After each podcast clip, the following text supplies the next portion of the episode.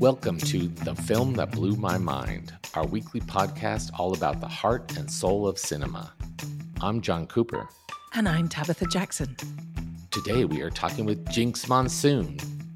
As our first drag queen on the show, she brings something fabulous to the conversation. And such an amazing energy. So, without further ado, let's get to work. So, welcome, Jinkx Monsoon. Welcome to our show, The Film That Blew My Mind. We're very excited to have you here today. Thank you for having me. Thank you for being had. okay. Record breaking winner of RuPaul's Drag Race and Drag Race All Stars, which won her the title of Queen of Queens, not to mention a Broadway breakout star. Award winning stage actress, acclaimed vocalist, and stand up comic. Earlier this year, she made her Broadway debut as matron Mama Morton in Chicago with a 10 week run that broke box office records. This summer, she embarked on her biggest concert tour, and next up, she hits the road with BenDeLaCreme for the fifth holiday tour, hitting venues across the US, UK, and Canada. Today's guest is the brilliant, inspired, and internationally tolerated drag icon, Jinkx Monsoon. Yay! that was I could I couldn't even look at the um, computer screen during that um, introduction because it was too much flattery, honestly. But it was all You- true. Do we leave? You- yeah. Do we leave anything out? You- Do we get anything wrong? no, no, No. those are those are the big Those are the big things. things. Yeah. I, I, I tell you one thing we did leave out was which is the best name of a tour ever.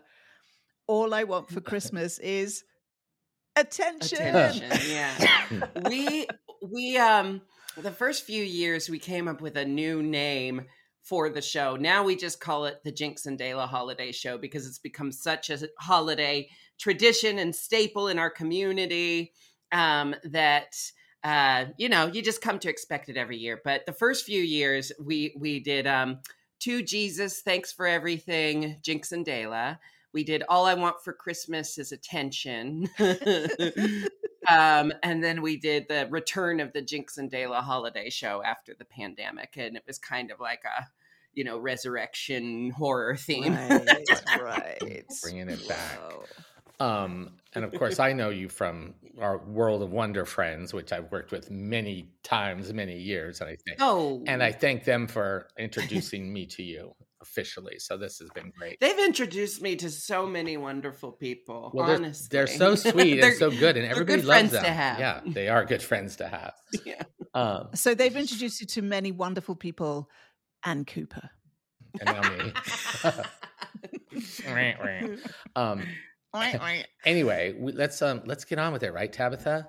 Because Yeah, I think because it's time to formally tell everyone what is the film that blew your mind, Jinkx Monsoon.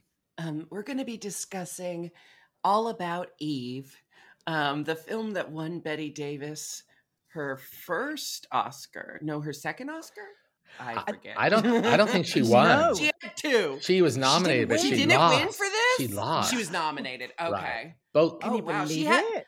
What did she win her Oscars for then? If it wasn't this, Jessica came back to us. So she won her gongs for Dangerous in 1935, her Oscars, and Jezebel in, I guess, 30, 38. But let me just do a quick, um, a quick, for anyone who doesn't know this film, listen to this podcast. Oh, should you listen to the podcast and then go and watch it or go and watch it and then catch up with the podcast? Because there'll be spoilers. There'll be spoilers. yeah, Um, I'm not holding anything back in this conversation. Yeah. um, so, all about Eve, 1950. It's about a seemingly timid but secretly ruthless ingenue who insinuates herself into the lives of an aging Broadway star and her circle of theatre friends. By the way, aging star is bloody 40 and I'm 52, so I'm not loving that was back in the days. Um, it was back in the day when people died at 45. Um, th- uh, directed by uh, Joseph Mankiewicz, written by Joseph Mankiewicz, and based on a novel by Mary Orr called The Wisdom of Eve. And as you've just heard, it stars Bette Davis as Margot Channing, a fantastic part, Anne Baxter as Eve, George Sanders as Addison DeWitt, Celeste Holm as Karen, Thelma Ritter, who I love in this as Birdie, and Gary Merrill as Bill Sampson. So, all about Eve. Tell us. Why, why, why, Jinkx? so, you know what I love about this film is that it's a film about theater. And it was at the time when, you know, like everything was shifting to film.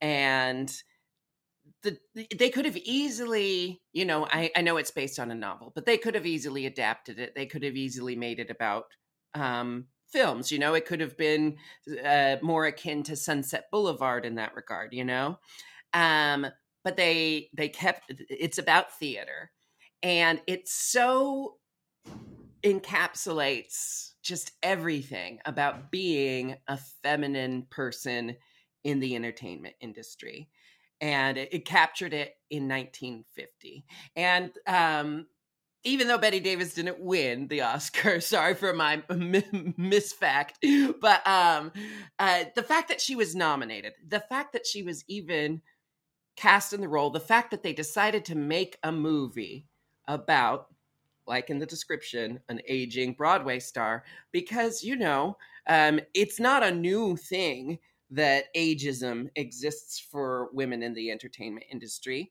But before Meryl Streep was doing films like, um, she did that film with Alec Baldwin, and it blew everyone's minds because it was like Meryl Streep in her 60s doing a rom com, you know, because that's unheard of. And at this time, it was unheard of for a woman like over 29 to be in a leading role in a film. Female roles were written to be ingenues.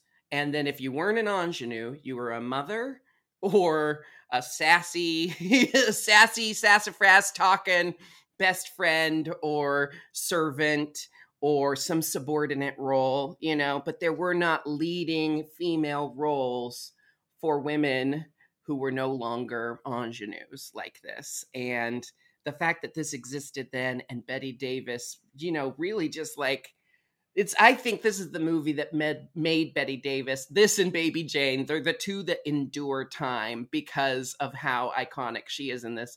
And she's just an incredible actor, period, you know. Jinkx, where did you see it? Where did you see it for the first time? Um, I was in college, uh, I went to Cornish College of the Arts for theater school. And um, my now music partner, Major Scales, he and I lived together. Um, and we rented it one night because it was brought up in one of our classes. And I think we were getting extra credit by watching it and writing like a page on what we thought of the film. And you know it was like uh it was so that we could see what like the theater life was like back then and what like the the style of acting was like and also to um learn the transatlantic dialect. I think i think we got extra points in our dialect class if we watched it. That's what it might have been. Anyway um so we had to watch it over three nights because it is mm. so word heavy and so dense, but we were loving it.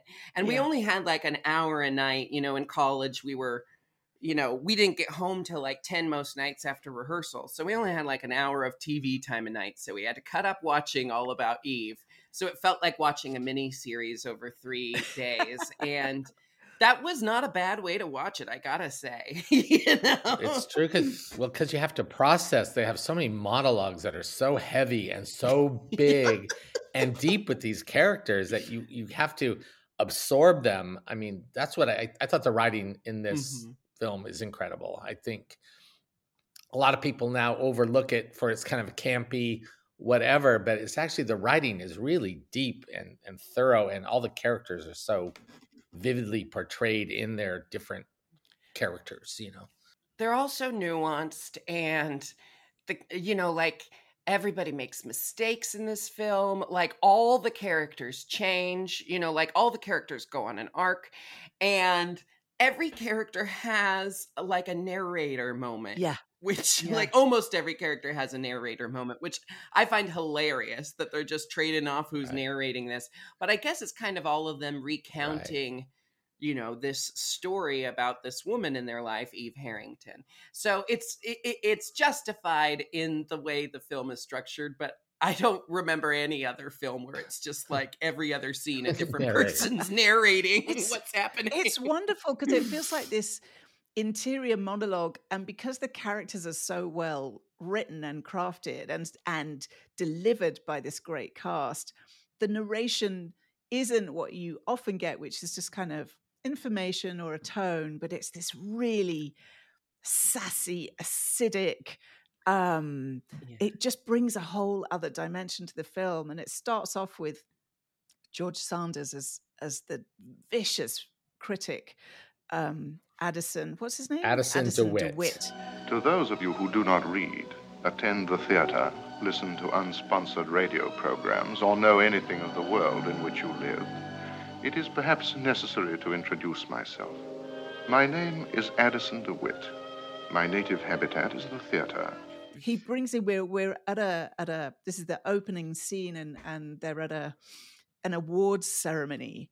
Um, The Sarah Siddons for Eve- Award. Rest the Sarah Siddons. Siddons Yeah. Award, and Eve Harrington is is is going to get it, and it's a wonderful bookend. Uh, the they bookend the movie. We start with the award ceremony. We end on the award ceremony, pretty much, and it's just so it's so clever. I loved it from the first second his voice Yeah. comes in. It's like, ooh, However, it is important that you know where you are and why you are here. This is the dining hall of the Sarah Siddons Society. The occasion is its annual banquet and presentation of the highest honor our theater knows. this is gonna Because he's the first narrator, and then it switches to Karen telling the Karen story, which is yeah, I know it's so Celeste- bizarre. It's like Celeste okay, and Holm, yeah. now now we're going with her. Okay, we're gonna go down that Yeah. path. yeah it's um i i mean like first of all i feel like this is like i said this film and whatever happened to baby jane it's like when you say bette davis typically you get one of those Right, two images right. in your mind and margot channing is just like i mean she's what every drag queen wants to be you know she's like because she is so respected. She's clearly talented. She's clearly like, you know, she's uh, an artist who is in her prime. You know, she might be on the decline as we learn throughout the film, but like that is also exacerbated by Eve's efforts. But, um, you know, it's just like the the way that she is all of those things and then she's also a fucking Yeah. bitch you know she's also a narcissist and she's also haughty and lustful and jealous and uh you know she she displays all of these different character traits but she's the only character i care about Yes, you know? Like, yeah. she she runs the gamut you know? She's vulnerable she's a she's pissy.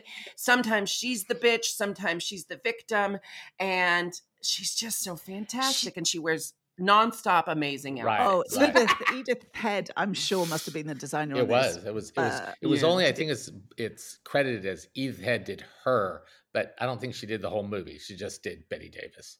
I think. Wow, Edith wow. She Head, does look spectacular. Yeah. And what you were just saying, Jinkx, about all the things that Margot Channing is.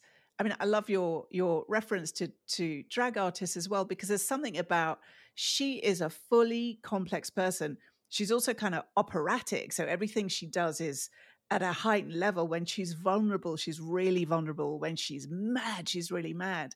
But you get this sense that she's um she's had to fight for what she got to get her place there and as we see from the film it's hard to what you have to fight your way to get there and then you have to fight your way to stay there um and i she just the thing i love about this film is how complex the female characters are in it um but oh my god yeah she's I know that the, the men are almost almost except for Addison DeWitt, they're just really creepy. Um, Yeah. They're they're they're all kind of like one. stand-up guy. no, Bill's but he's stand up all-right guy, but but they're but they're they're right on the surface. He is that the the playwright is that, yeah, but the women are so much more complicated. They go you know back and forth from yeah. from not from understanding what's going on and then not understanding. It's um it's uh I watched the trailer and the log line at the end of the trailer is All About Eve is all about women and their men, which is which is to- which is wonderful, foregrounding the women, but the men are the men are in there. So as you were saying, Jinkx, how these different relational dyla- dynamics and the and the archetypes of the of the female are being played out in this movie is so cool. My guess is that it's because the novel was written by. I was going to say, right, know? right. Yeah, Hmm. the the original source material because yeah, it was you know and again why I why I love this film is not only for all the things that it is but for the time that it took place. You know, 1950. Like the 50s were the age of you know, we are still living in a 50s impacted world. You know, the 50s were a concerted, like, direct and calculated effort to shape the way America was going to go after the two world wars. You know, uh, the two world wars threw us into chaos, and then an attempt to comfort the Americans after the chaos, but also to go, and now is our time to get back to what we think America should be about because we had the swinging 20s, you know, the 40s, like these atrocities. And it was the 50s where they built the idea of the nuclear family and started imposing a lot of the gender norms that we now think have always been in existence. You know, we think these gender norms have always been normal, but the 50s was when, like, the American government, I think the campaign was called A Return to Normalcy or a return to normality or something. But it wasn't a return to anything because they created something new and dressed it up like let's return to the picket fence and the the 2.5 children, you know, uh, this new construct they made because they were scared of the power women were getting in the 40s when all the women started working while That's the men were it. war. Exactly. Well, the women were were kind of had more autonomy. I mean, certainly in in the US and in and in parts of Europe because they were working in Mm-hmm. the munitions factory.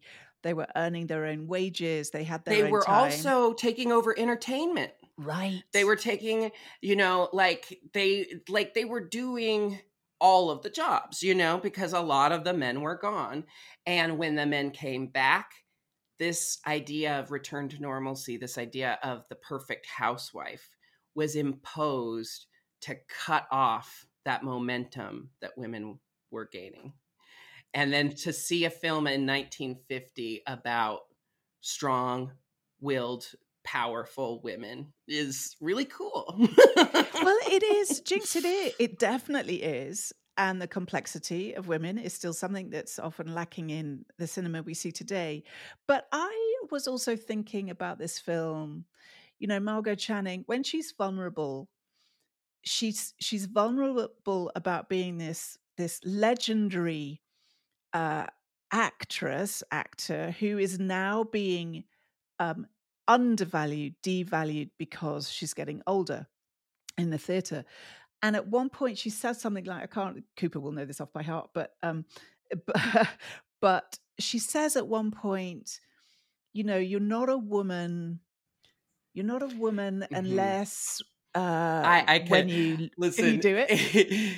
uh, yes, uh, the things, funny business a woman's career, the things you drop on the way up the ladder so you can get there faster, you forget you'll need them when you go back to being just a woman.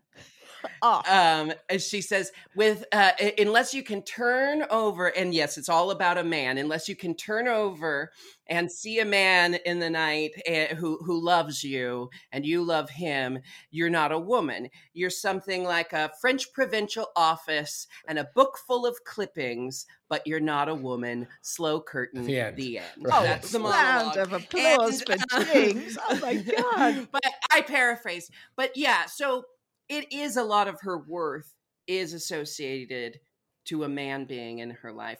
But you know, And that is where the film you look- ends. yeah. Spoiler alert. yeah. No, well, That it- is, that's when they're we're happy because she got her man. Well, that's how. Yeah, that's what happens. I I feel like it's still an astute commentary on what they're dealing with Right. at the time. Like she basically says to be successful in her career, she had to give up her womanhood. Yes. And then now that her career is being taken away from her, she has nothing because she gave up her womanhood for her career. And, you know, I know that like in the end, she's like, but I'm okay because I have my man. Yeah. Right. But she's also saying this is what women deal with. Right. You can either be this or you can be this. right. But most women don't get to be both. Right. Oh, nice! You pulled it back Yeah. because because I, was pretty like, oh man, this this is like soft propaganda for putting the women back in their It is. boxes. You know, it it can be look I I like to I, I I like to see try to see things from multiple angles. Yes. Cuz if we look back on these things there are multiple ways to see it and you have to remember the constraints they were dealing with at the time like they could only say and do so much in this film Right. you know, it might have been that the film originally ended differently and the censor said, nope, Yeah. she has to end up with Bill at the end and she has to be happy. You know, we, but I do think if we look at it with the right lens and with, if we remember that the novel was written by a woman, Yes. there's a lot of empowerment to take from the film as well, or at least a lot of commentary. Yeah, it was it was at a time because even the remember the bedroom scene with what's who's what's the playwright's name? I can't remember name. Not Bill. Bill is the the director. oh yeah, the Director. other one is Yeah. called The other one. but Oh, but the when other they're one. but when they're having a scene in their bedroom, they're in separate beds. And and Yes. I watched it with my partner. He goes, "Why is she in a different bed?" He was like, he couldn't figure. I go, "That's what they used to have to do back in the day to do." That's why Yeah, the- Margot never had a bedroom scene with Bill. They had the scene on the because they weren't married. yeah, they had the scene That's on right. the fake stage bed. But uh, that, that was probably Yeah. a very clever way of at least getting them sort of in in close contact with each other on a bed. I, I feel like we Yes. should show. Should we jump to a clip? I mean, just because. Yeah, we should. are- And also, we should just. Jessica just saved us again. And uh, Lloyd, the playwright, Lloyd, right? Lloyd and Karen, is Lloyd. the best friend. Lloyd and. Karen. But yeah, let's let's let's watch a clip. How should we set this one the. up? I think it's the party scene. It's the most famous. Her most famous line from the whole. but th- Hmm. but this is where just before this has happened we um there is something that the narration does is also kind of prefigure something that's about to happen so so the narrator and i can't remember which character it is at that moment is talking about what a disaster this party is going to be which immediately makes you salivate uh, and so let's hear a little It's the amuse bouche. is my boosh was They are well amused, amused. right. Uh, so let's take a listen to some of this. The kid, uh, Junior that is, will be down in a minute unless you'd like to take her drink up to her. I can get a fresh one. Karen, you're a Gibson girl. Thank you. The general atmosphere is very Macbethish. What has or is about to happen? What is he talking about? Macbeth. We know you. We've seen you like this before. Is it over or is it just beginning? Fasten your seatbelts. It's going to be a bumpy night. Mademoiselle, je vous remercie infiniment pour l'invitation. Enchanté to you, too. I distinctly remember Addison crossing you off my guest list. What are you doing here? Dear Margot, you were an unforgettable Peter Pan. You must play it again soon. Uh, you remember Miss Caswell, don't I do not. How do you do? We've never met. Maybe that's why. Miss Caswell is an actress, a graduate of the Copacabana School of Dramatic Art. Ah, Eve. Good evening, Mr. DeWitt. I had no idea you two knew each other. This must be at long last our formal introduction. Until now, we've only met in passing. what I love most about Bette Davis in this film is her gesture work. You know, this dress, especially this dress that is like huge and cumbersome, but it has pockets. And she constantly is putting her hands in the pockets to maneuver this dress around the party. She is like holding court, you know. Um, sh- was this before or after she had played Queen Elizabeth? Because this is either her ramping up to play Queen Elizabeth or this is her bringing Yeah. Queen Elizabeth into Margot Channing. Because she pretty sure it was walks before. around the- Wow. yeah, Yeah. she walks around. I mean, it's her house, but she walks around like a queen. And the part of that is not like being super regal. It's that she doesn't care how she walks around. she says, "Fasten your seatbelts. It's going to be a bumpy night." Why? Because she's in a bad mood, so everyone else is going to suffer. and then she starts drinking. She makes this conscious choice. She knows she's in a bad mood. I'm going to put gasoline on, fire. the fire. and uh, and then just like we got to Eve coming down the stairs, and it's so brilliant that Eve is wearing a dress that looks just kind of like Margot's. Yes, so yes. they've got kind of the same silhouette going on. It's just everything about this is so brilliant. Any drag queen who hasn't watched at least this party scene hasn't done their homework. the party scene begins with her. He's there. She hasn't seen him, but she's pissed off already because she knows this party has all been planned around her, and she's been trained. she's already on to Eve, and she's the only one in the room, except for Thelma Ritter, that's not in the room, is on to Eve, and she goes around. She checks the. It's all cigarette boxes, cigarette box, cigarette box, and then a candy dish, which is right up in the screen, and covers it up. She doesn't take one. She goes again. She opens it. She almost puts it in her mouth, puts it down, does a whole spin of the room again, and then opens it and throws it in her mouth and does the rest of the scene chewing on this big, really chewy piece of truffle. yeah, yeah. It was a chewy piece of, It's so good. and she just she just needs to put something in her mouth. It was like that. Like she didn't have a drink in her hand, so I'm gonna It's because she's Right, yeah. angry and she's looking for Things things to do. right. And it's like she's, it's such an interesting, oh my God, it's just why I think Bette Davis is such a good actor because she's playing this character who has to feel everything big and do everything big. And she's angry, but she's trying to project an air that she doesn't care or that she's like, she's already right. So all of Bill's, you know, like counter arguments are falling on deaf ears. And she displays this by busying herself Yeah. with stupid little tasks that she's not even really doing. And the chocolate is my favorite thing because, yes, she comes around three times for that chocolate just because she's mad and she's trying to find something to show how unbothered she is. She can do this chocolate bit three times.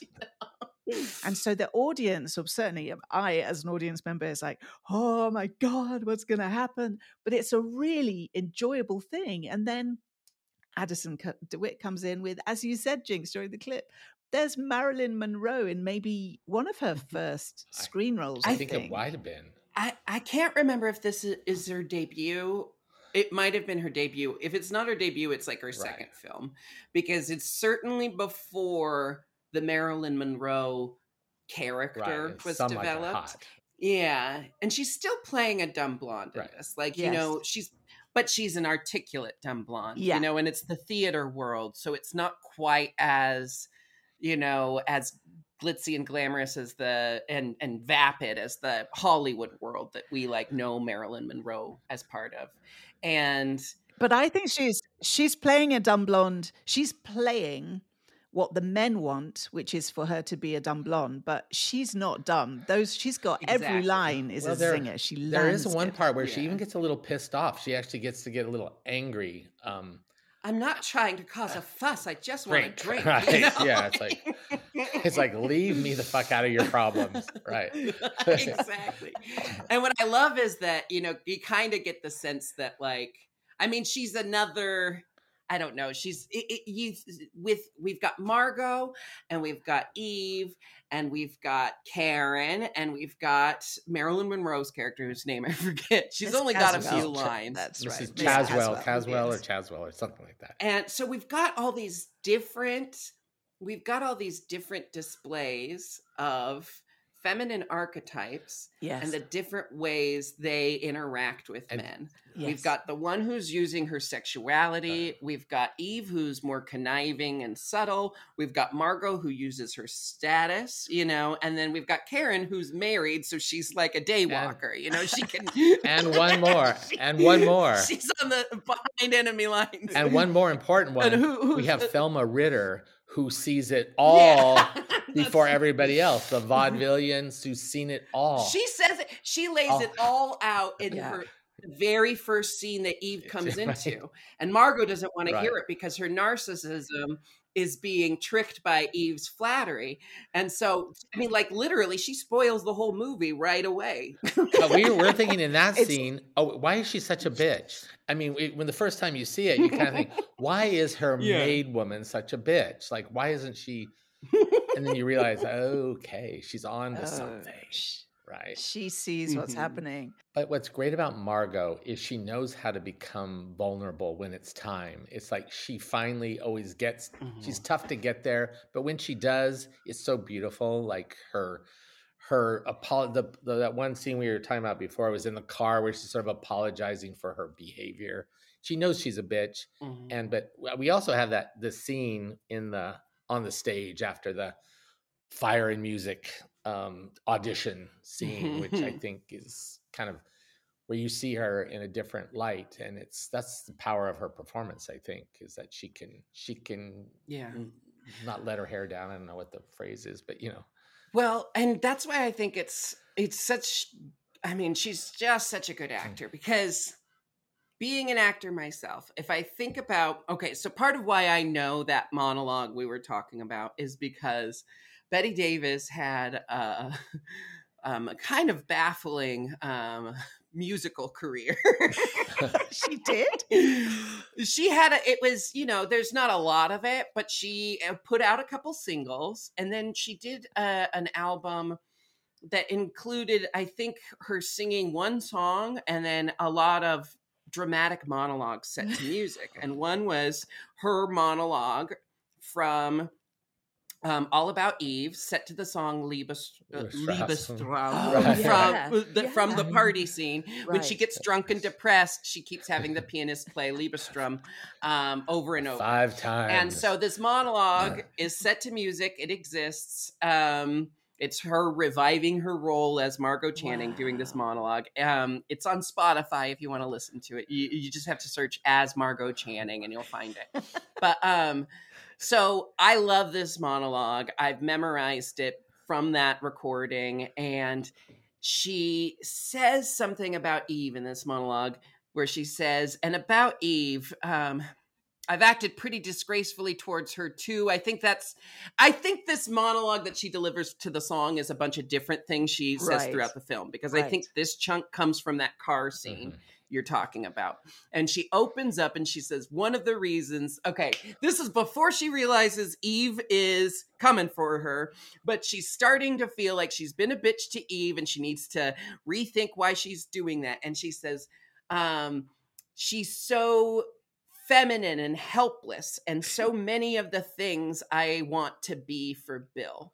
Oh, wow. you know and it's like it's this character saying i know i'm a bitch. She also says um, normally people speak about me in terms of a temperament which includes swooping around the room in a, on a broomstick screaming at the top of my voice. Infants behave the way i do. They'd get drunk if they knew how you know?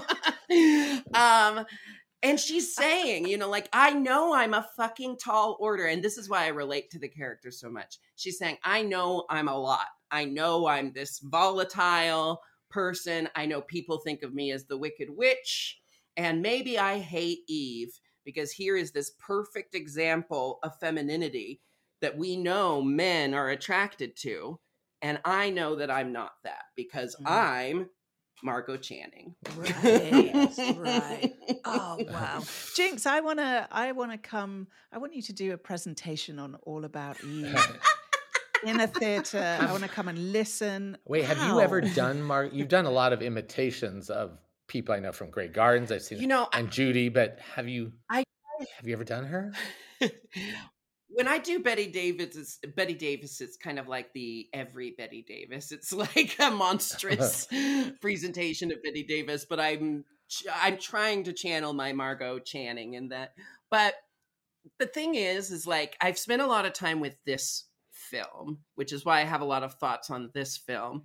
But to watch any film from this era that is meant to be about the female experience, you always have to remember that it's being created by men. Right. It's being oversaw by men. And it's like women trying to tell their story, but they have to play by the rules of men. Hmm. Like Hollywood was, I mean, like all the money was being made by the starlets, like all the money being generated was the starlets. You know, you went to the movies for Marilyn Monroe and Bette Davis and and the the female starlets, unless it was a western, I guess, you know. um but it was all controlled by men and you know it was a really astute thing to look at in the series um feud bette and joan the ryan Yeah. murphy series is how much of their rivalry was orchestrated by men Right. so when you watch Ah. films from this era you have to look at it through this lens of like what was imposed you know like i was saying like maybe they told her it had to end with a happy ending between margo and bill i haven't read the novel so i don't know but like so many things get imposed i think about the film the women which is all about women um but it's all about their relationship to men Right. Right. and that's like so you could look at it like this is sexist and anti-feminist or you could look at it like that was literally the constraints that women were working in like we want to share our story but they won't let us if we don't make it about men because the whole system was set up to a woman's worth comes from her attachment to a man Right, right, right. So, so Jinkx, I want to, I want to, I know we both do. We want to learn a little bit more about you, and so we know you were at um, at college with Major Scales watching this. what took you? Where do? Where were you raised? What was cinema in your life, Yeah. wherever that was? I was raised in Portland, Oregon, and it's I always say like to be a queer person my age who grew up in a place where it was safe to come out as queer. You know, I came out as a teenager. Wow. Um, I think I was, you know, fully out of the closet and living my truth as it was then um, at like 14 years Wow. old. So I got to go through my adolescence being myself, which is not like, not everyone got to do that in their life. And it's a huge privilege to have gotten to do that. So basically, after I came out, all the cinema I wanted to watch was queer cinema and anything that was iconic to drag queens. So this started my long run of like watching, you know, really campy films, musical films, lots and lots of horror just because I love horror. Um, but I like to watch the classics too because you know, the classics are where the drag queens who inspired me as I was coming up as a drag queen, they got all their inspiration from the films of old Hollywood. And so it's like going back to the source material. oh, that's that. And who were who were some of the drag queens that who inspired you? Oh, definitely. Um, Varla Jean Merman, um, Charles Busch. My God, Charles Busch. You know, like there's a lot of queens that I work with a lot, and there's a lot of queens that like my chemistry is really well uh, works well with. And Charles Busch, their drag persona, you know, nothing like my drag persona. Right. But what Charles Busch does as a drag performer, you know, writing unique stories that they then act in, I was like, oh, drag queens can do that too. We can do that too, Right. you know? And now that's what I do in my work. I do it mostly for live entertainment. Charles did it for film, but also did it for live entertainment, which led to um, Charles's work in film. right. But to see drag queens that were keeping these archetypes and these characteristics alive, like I always say that drag queens are kind of like the the human books in Fahrenheit 451. but instead of keeping books alive, we keep aspects of culture alive. You know, like because of drag queens, you know, Judy Garland is still alive and well in the queer community, you know?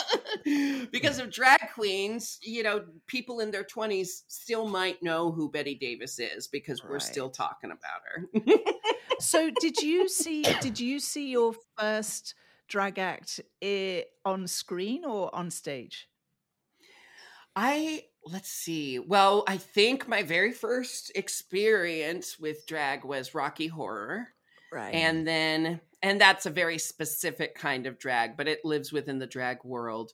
But the you know it was my gateway and then i found a youth center in portland called SMYRC the sexual minority youth resource center which was an amazing thing to have as a teenager. It was just like a hangout spot for queer teens but you know also we did like classes and community events and there were open mic nights and poetry nights and all these things and that's where a lot of like my introduction to queer cinema happened right. and you know i was introduced to hedwig and the angry mm-hmm. inch at that point in my life and pretty much you know I pulled the pl- I pulled the cork and everything just came spilling out of me. I was born to be a drag queen. My aunt predicted it when I was like 9 months old. Seriously, because Portland has a big drag tradition, and there is a there's um a title called Rosebud of Portland. It's an underage drag pageant that ha- has existed for like over 40 years. Wow. My aunt said when I was like nine months old, I was going to win that pageant someday. and then I did at the age of 16 or 15, I think. Wow. Um, so I was just born to be this person, you know. Well, we're glad you didn't stop incredible. right there. You could have stopped right there and go, "I've done it. I've fulfilled yeah. my lifetime mission." Yeah, and it's such a that's so wonderful to hear that experience, and it's talking to people on this show just how places form how places the place mm-hmm. where we are raised has some effect on who we become and in this and in this instance, it feels like a very positive, liberating, mm-hmm. expressive mm-hmm. um, impact it had. So that's pretty good. Go Portland. There is a through. Yeah, no, Portland's yeah. amazing, and uh, the only thing I'll say is when you grow up in a bubble, though, it is a big culture shock yeah. when you leave that bubble and you realize, oh, I've heard of people behaving this way and thinking this way, but you have to go to Florida and see it in action to really be like, oh, yeah, we're from different parts of the country. Wait, so I have a big question for you. Did you yeah. ever have an mm. Eve Harrington in your life? Ooh. Oh, no, but this is very I did not, luckily. Um, but I have been suspected to be an Eve many times. Really? Because I've always been very ambitious. I wouldn't say many times. I've always been very ambitious. I've always known exactly what I wanted to do in life. I've always wanted to be an actor. I've always wanted to work in drag. I've always known who I was as a human being. So I like in theater, I started auditioning for female roles right out of college. Like my first um, roles out of college, I played two of the three female roles in Henry V. and a lot of women were pissed off about that. But then when I met Ben de la Creme, we instantly saw this kinship. And we talk about it all the time to, today, you know, like our friendship has endured like over 14 years in spite of the fact that our culture when there are two people especially two feminine people who like the same things and do the same things um, our culture pits them against each other so right at the beginning of our friendship one of Ben's good friends said, I'd watch out for Jinkx. I think she's going to all about Eve you. and Dela said, and Dela's been very honest with me. Dela said, at that moment, I thought, this person could either be my biggest enemy or one of my best friends. I'm going to start trying to work with her so that she does not become my rival. And she started casting me in her plays that she wrote in Seattle, and that began our friendship. And, you know, I have not Eved her yet. in fact, our partnership and our friendship has made us you know, like helped us realize our full potential. And I think that's what we're starting to see as a counter to that feminine rivalry is feminine friendship being celebrated in our culture. If you just think of Cardi B and Megan Thee Stallion, mm-hmm. right, right, right. if you think of Abbi um, Jacobson and Ilana Glazer. You know, like we are starting to celebrate female friendship instead of female rivalry. And I think that's why our audiences love our holiday show. oh, mic drop and ticket sales. Yeah. That was awesome. At jinxandayla.com. Yeah. that is good. Uh, so um we I think we should I think we should hear another clip. All right, just to- because it's too to good. yeah, to just the to- other side of Margo, right? Yeah. Yes, yeah. What should we? Which one do you fancy? The one in after the in the theater after Oh, in the theater. okay. Do you want to? Yeah, set this up the, for us, Cooper. she's she's um got to the I love she got to the um audition she's supposed to go to like two and a half hours late and was pissed off that they did it without her, which is typical and kind of funny. But also how all the men were so enthralled with not not the poor um, um, Marilyn Monroe character who was auditioning, but the understudy filled in and nobody, nobody knew it was the understudy, and that was Eve. Eve had set that up, and of course performed beautifully and with great, you know, um, with great um, fire and music, actually, as they say. Um, Mhm. and that's so now Margo's And stepping Margo into this pissed. this pit of of craziness, and she knows she's got to do something, and she's at her wits' end a little bit. I'm nothing but a, a body with a voice, no mind. What a body. What a voice. That ex-ship news reporter, no body, no voice, all mine. The gong rang. The fight's over. Calm down. I will not calm down. Don't calm down. You're being terribly tolerant, aren't you? I'm trying terribly hard. Well, you needn't be. I will not be tolerated and I will not be plotted against. Here we go. Such nonsense. What do you all take me for? Little Nell from the country? Being my understudy for over a week without my knowing it. Carefully hidden, no doubt. Now, don't get carried away. Arrives here for an audition when everyone knows I will be here. And gives a performance. Out of nowhere, gives a performance. You've been all through that with Lloyd. The playwright doesn't make the performance, and it doesn't just happen, and this one didn't. Full of fire and music and whatnot. Carefully rehearsed, I have no doubt. Full of those Bill Sampson touches. I am sick and tired of these paranoid outbursts. Paranoidic. I didn't know Eve Harrington was your understudy until half past two this afternoon. Tell that to Dr. Freud along with the rest of it. No, I'll tell it to you. For the last time, I'll tell it to you. Because you've got to stop hurting yourself and me and the two of us by these paranoid tantrums. Oh, that word again. I don't even know what it means. Well, it's about time you found out. I love you. I love you. Ha! You're a beautiful and an intelligent woman. A body with a voice. A beautiful and an intelligent woman and a great actress. Oh, yes. oh, So and then they break it's up. It's this complicated Right. thing. it's this complicated thing of the time of this like romanticized idea of a man manhandling a woman, woman right. like Yes. that. You know?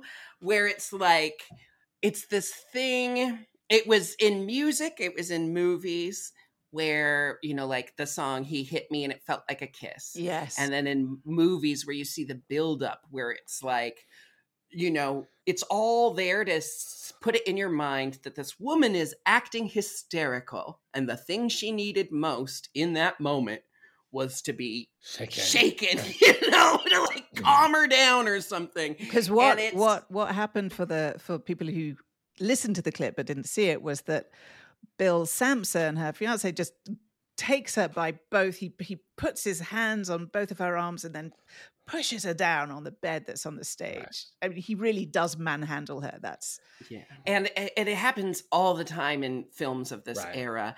And the you know, the toxic and fucked up thing about it is that usually when it happens in the film, the woman like is aroused or is changed by it Mhm. she's affected by it. It's almost like she th- she gives some kind of indication that she is okay with this or that she needed that or that he was right to do that you know?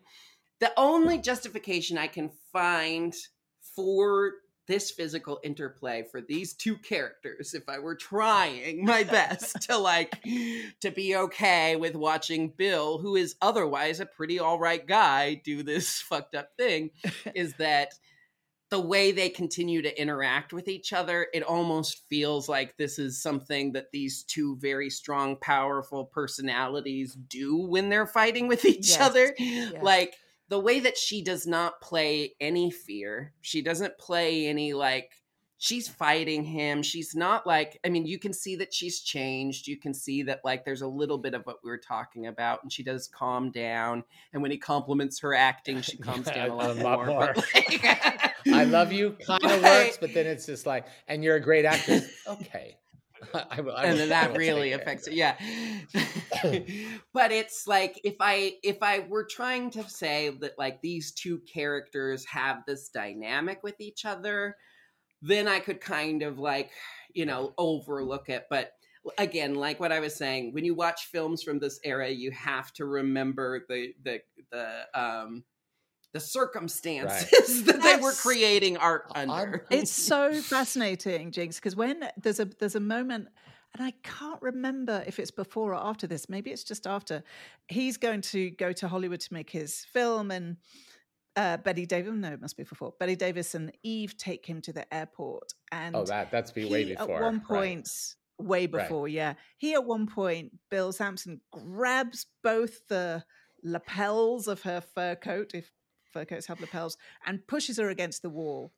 And and what you what I thought was two things. One is I bet they have an amazing sex life. It's very passionate, and you could, and that was a great way of getting around the code that we talked about before. Mhm.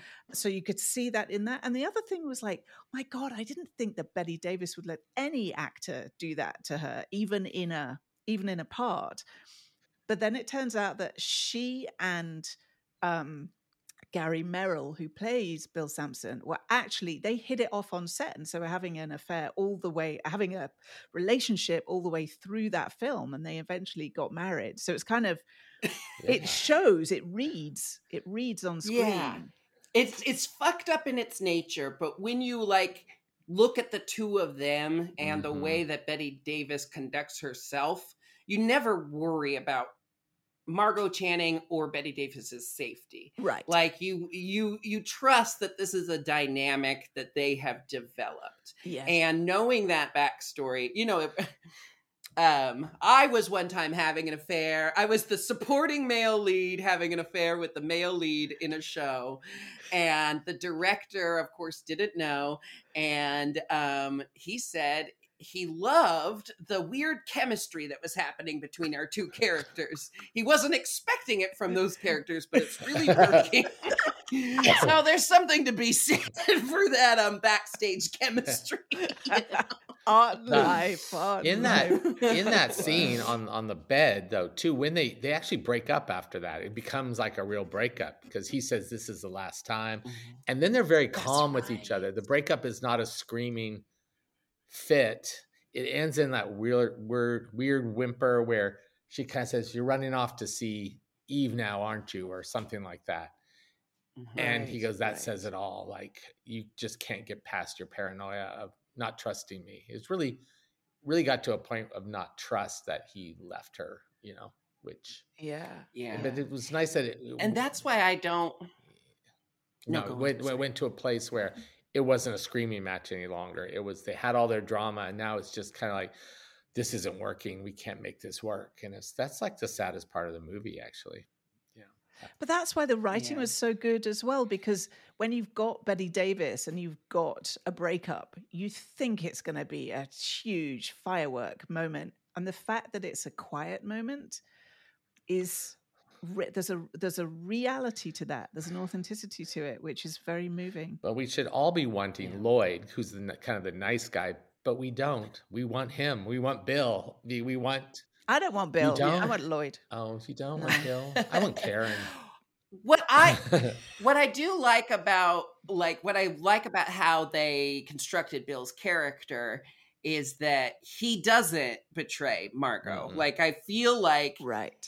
You know it would have been kind of obvious if he then did fall for one of eve's tricks or Right. something you know um uh he he's totally in love I love that he does genuinely love. Yes. Yeah. Yes. Like I Oh, yeah. love that it is genuine and it is unbreakable and it really is about her emotion she has to deal with her emotions about this Mm. but it's more about like how fucked up the situation is you know and not it doesn't even it, it feels like bill's like you said it's about the trust bill's disappointed that she doesn't trust him Mhm. Right. he's not disappointed that he's being accused of these things because he knows you know that he he knows his truth but he's got to wait for margo to believe it too so yeah. you know that's what he's hurt by is that he she doesn't trust him but i you know they end up together in the end and They they do seem right for each other the way they're written it does seem like these characters are are meant to be together I think know? they'll keep. I think they'll keep having these incredibly passionate blow ups, and they'll take it. And he'll take another movie in Hollywood, but then he'll come back. I think it will be one of those relationships where they'll be together and on and off for years. It, their relationship for 1950 is actually pretty mature and progressive. They are not married. They both have careers. Right. They are in each other's lives when they can be, and they keep space for each other. You know, like that is kind of like what relationships are striving to be like now, where ah. where both people have equal agency, equal opportunity to live their own lives, and then they come together because they choose to be together. You know, I really like their relationship, even with the fucked up aspects of it. I really like their relationship. Okay, cinema as relationship counseling. Jinkx Monsoon as the uh you're like the Dr. Freud of cinema relationship counseling. This is amazing. This is an amazing thing. So the film the film um did well, did well at the box office. It got it was nominated for 14 Oscars. Um and it eventually won. It didn't win as we talked about, didn't win anything for Bette Davis, didn't win Or Anne Baxter. They were both Two- nominated. or Anne Baxter. Well, four of them were. Four women from that film were all nominated. But all the men won. But to your point, but to your point, Jinkx, yeah, the women were put in the same categories. So supporting act, uh, best actor, best actor.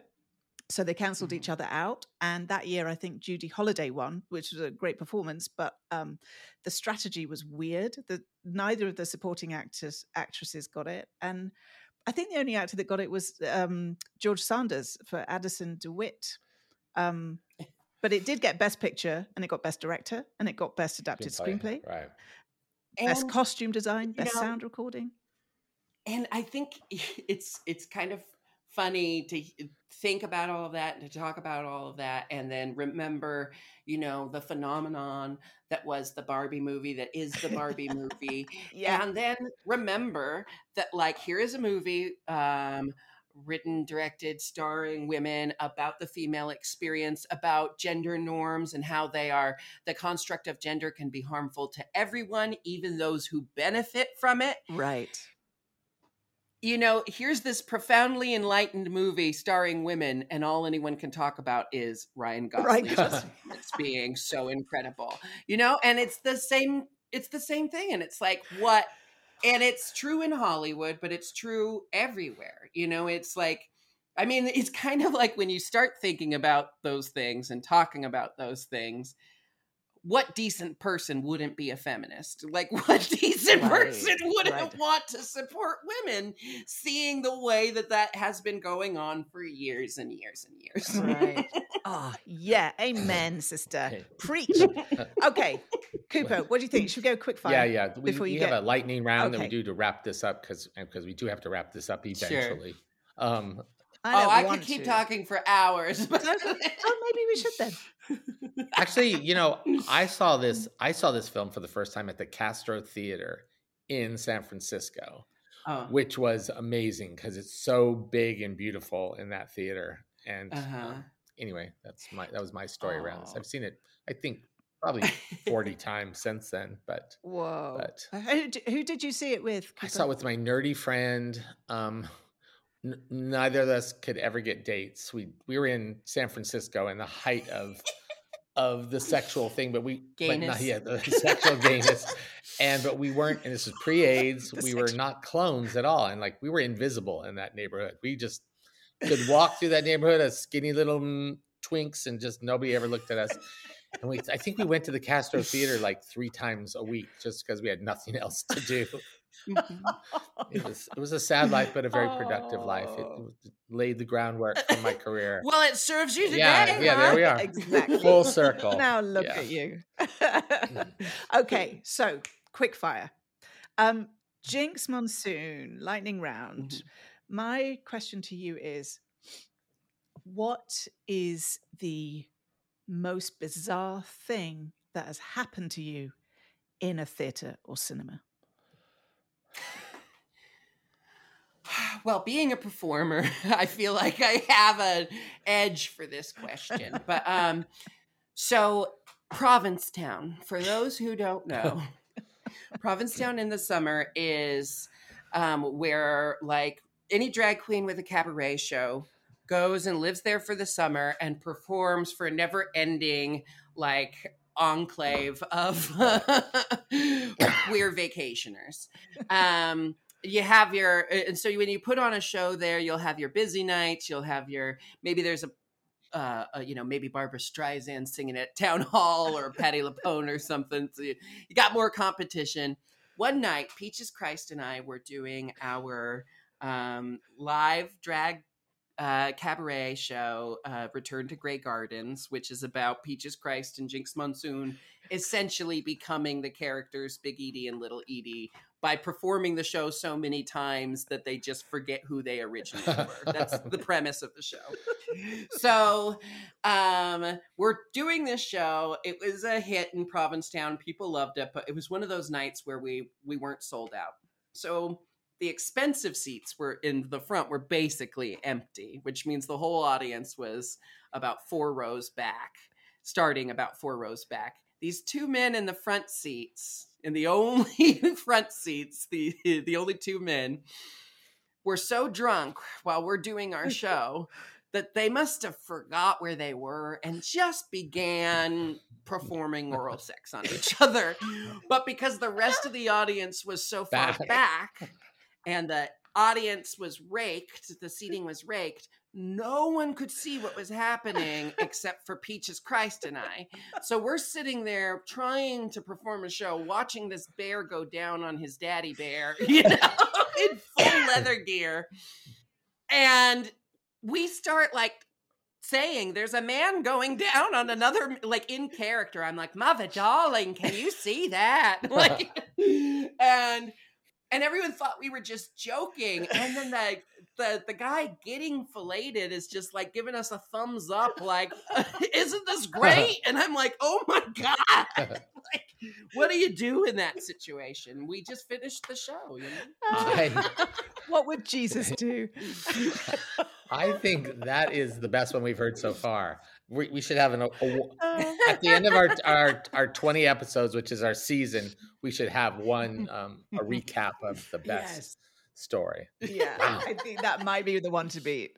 The final question to you, Jinkx Monsoon, is um, Will you tell us either the best piece of advice you've ever been given or a piece of advice that you would like to give our listeners?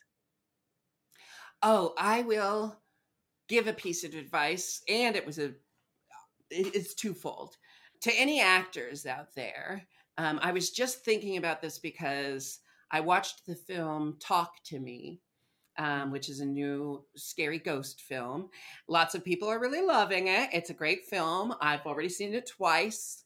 Um, there is a character in it. I don't want to spoil anything, but there's Okay. a character in it, and he does so well at his role. Um, God, now I'm gonna spoil it. I won't say who the character is. anyway, see the movie, talk to me. The advice I was given was from my um, theater mentor. She was my favorite teacher at school. She's continued to be one of my good friends. Her name's Kira McDonald.